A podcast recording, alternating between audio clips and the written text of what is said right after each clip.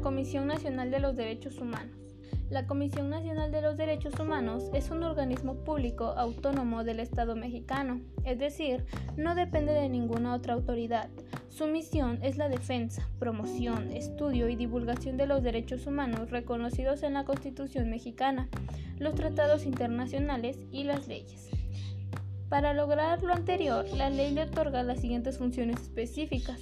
Recibir quejas de presuntas violaciones a derechos humanos, formular recomendaciones públicas, denuncias y quejas ante las autoridades respectivas cuando se decide en última instancia las inconformidades que se presenten respecto de las recomendaciones y acuerdos de los organismos de derechos humanos de las entidades federativas, así como por insuficiencia en el incumplimiento de las recomendaciones de estos por parte de las autoridades locales procurar la conciliación entre los quejosos y las autoridades señaladas como responsables, así como la inmediata solución de un conflicto planteado cuando la naturaleza del caso lo permita.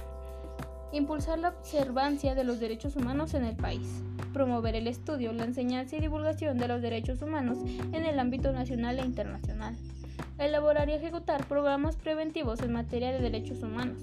Formular programas y proponer acciones en coordinación con los dependencias competentes que impulsen el incumplimiento del territorio nacional de los tratados, convenciones y acuerdos internacionales signados y ratificados por México en materia de derechos humanos.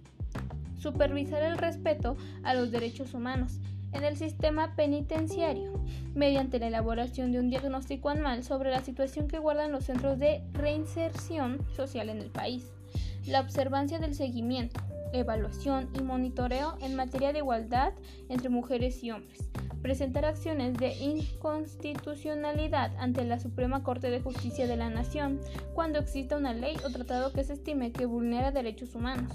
Coordinar las acciones del Mecanismo Nacional de Prevención en ejercicio de las facultades que establece el protocolo facultativo de la Convención contra la Tortura y los tratos o penales crueles, inhumanos o degradantes. ¿En qué momento debes acudir a la CNDH?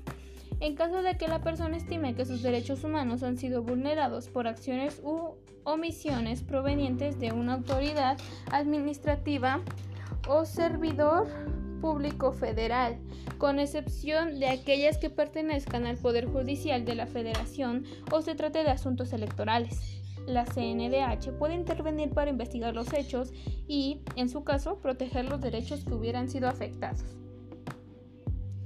¿En qué caso no debes acudir a la CNDH? Tratándose de actos o resoluciones provenientes de autoridades electorales o jurisdiccionales. Tampoco es posible su intervención cuando se trate de conflictos entre particulares. De la misma forma, la Comisión Nacional no podrá intervenir respecto a las consultas formuladas por autoridades, particulares u otras entidades sobre la interpretación de las disposiciones constitucionales y legales. Para estos casos podrás brindar orientación jurídica o remitir a las instancias correspondientes en aquellos casos en los cuales no se surta la competencia del organismo. La Declaración Universal de los Derechos Humanos. La Declaración Universal de los Derechos Humanos es un documento que marca un hito en la historia de los derechos humanos, elaborada por representantes de todas las regiones del mundo con diferentes antecedentes jurídicos y culturales. La declaración fue proclamada por la Asamblea General de las Naciones Unidas en París el 10 de diciembre de 1948 en su resolución 217A3, como un ideal común para todos los pueblos y naciones.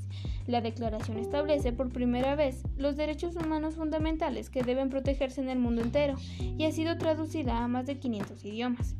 La DUDH es un ampliamente reconocida por haber inspirado y allanado el camino para la adopción de más de 70 tratados de derechos humanos que se aplican hoy en día de manera permanente a nivel mundial y regional.